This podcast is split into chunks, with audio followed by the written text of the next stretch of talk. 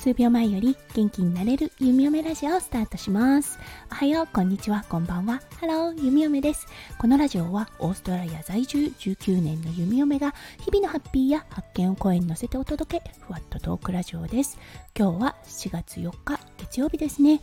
新しい週の始まり皆さんどんな月曜日をお迎えでしょうか？はい弓嫁だったんですがうん夫翔ちゃんの調子がねあんまり良くないんですよね。そうすごくひどいっていうわけでもないんですがちょっと熱があったり関節が痛くなったりというような状態。それに合わせて昨日はねものすごい雨だったんです。そうしたら家の裏側に池ができたんですね。そしたら地下の夫翔ちゃんのクリニックのある場所。はいあのパンプが置いてあって溜まった水を吸い上げてくれてそうそしてね常に循環ができるような状態になっているんですがはいものすごい雨とそうそしてオーストラリアサンドストーンというねあの石があるんですね。弓嫁のお家の後ろもそうなんですがこれ擦れた時に砂を作り出す石なんですね。うん。なので、オーストラリアの海岸は、はい、砂浜になるのですが、そう、それを吸い上げた時にモーターが壊れてしまい、最悪のタイミングで、はい、ポンプが水を吸い上げることをやめてしまいました。気づいた時にはもうガレージの方がね水浸しになっていて夫翔ちゃんからメッセージが来てはいバケツリレーで水を汲み上げそうそして予備のポンプを夫翔ちゃん水道関係とかね工事系の方はあまりあの強くはないのですが新しいポンプをつけてはいなんとか無事危機を乗り越えた状態です。ただねその水すごく冷たくってうんその時はねアドレナリンが出ていたので弓嫁も夫翔ちゃんもうん元気は元気だったんですけれどもそうひとたび落ち着いた時にカーッと熱が上がってきましたよね。そう今日は月曜日なので弓嫁本当はお仕事だったんですがうんちょっとこの状態で息子くんのデイケアの送り迎え等は難しいかなと思ったので弓嫁病欠をいただきました。オーストラリアにはケアラーズリーブっていうのがあって病気の家族もしくは諸事情で家族に助けが必要な場合こういう時に使えるリーブっていうのがあって1年に5日間使えるのですがはいそれを利用させていただいて今日はお休みをいただきましたなので今日は弓嫁が息子くんを送り迎えという形となりましたうん、幸いね、夫翔ちゃんの状態良くなってきています。はい、昨日でね、熱が上がりきった感じかな。今朝起きた時は節々の痛みだったりとか発熱等は見られなかったので今日一日ね安静にしていたら良くなるかなって思っています。はいそして弓嫁実を言うと息子くんをねデイケアに送ることを意識的に避けていました。というのはね前に送った時にやっぱりお母さんと離れるのお父さんと離れるよりもすごく息子くんにとっては試練だったようでその離れた時の感情を落ち着けるのに少しね時間がかかっていたそうなんです。そうなので息子くんが慣れるまでは弓嫁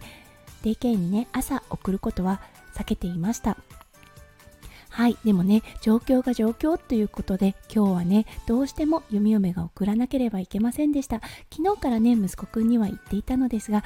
ああどう出るかななんて思っていたんです。そうそしてそんな時に限って朝ゆっくり起きるんですよね。無意識的に学校に行きたくないが現れているのかななんて感じていたのですがそう起きてからは案外スムーズに朝ごはんを食べて着替えをしてくれて車にも乗り込んでくれました。うんこれならいい感じと思って学校に行った時も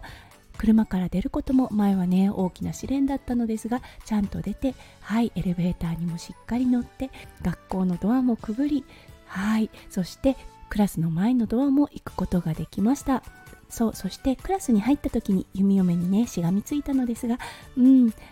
先生が来てくれて先生が手を差し伸べてくれました。そうそして弓嫁は息子くんに今日はね4時ぐらいに迎えに来るからねそれまで先生とお友達とね一緒に遊ぶんだよって言ったらしがみついていた弓嫁の手を離して先生の手を取りました。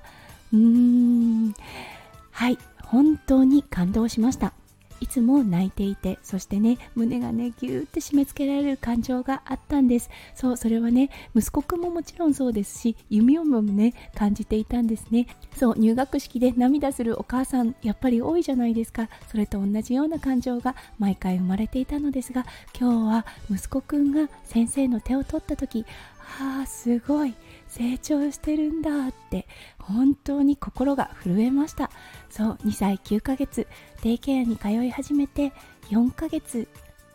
となりました。やっとね生活にデイケアが入ってきたんだなって思いました。うん。そしてねすごくいい先生たちに囲まれているのでデイケア自体が楽しいことは間違いないなと思っています。これからどんどんね楽しくなっていくのかなって弓嫁は思っています。今日息子くんを送らなければいけなかった状況に陥ってこの成長が間近で見られたことそしてねこれを音声に残すことができたこと弓嫁本当に嬉しいなって思います。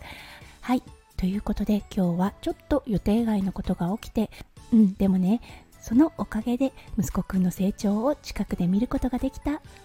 うんすごくね誇らしい気分になりましたといったお話をさせていただきました。今日も最後まで聞いてくださって本当にありがとうございました。皆さんの一日がキラキラがいっぱい。いっぱい詰まった素敵な素敵な一日になりますよう。そして1週間となりますよう。弓嫁心からお祈りいたしております。それではまた明日の配信でお会いしましょう。数秒前より元気になれる弓嫁ラジオ弓嫁でした。じゃあね。バイバイ。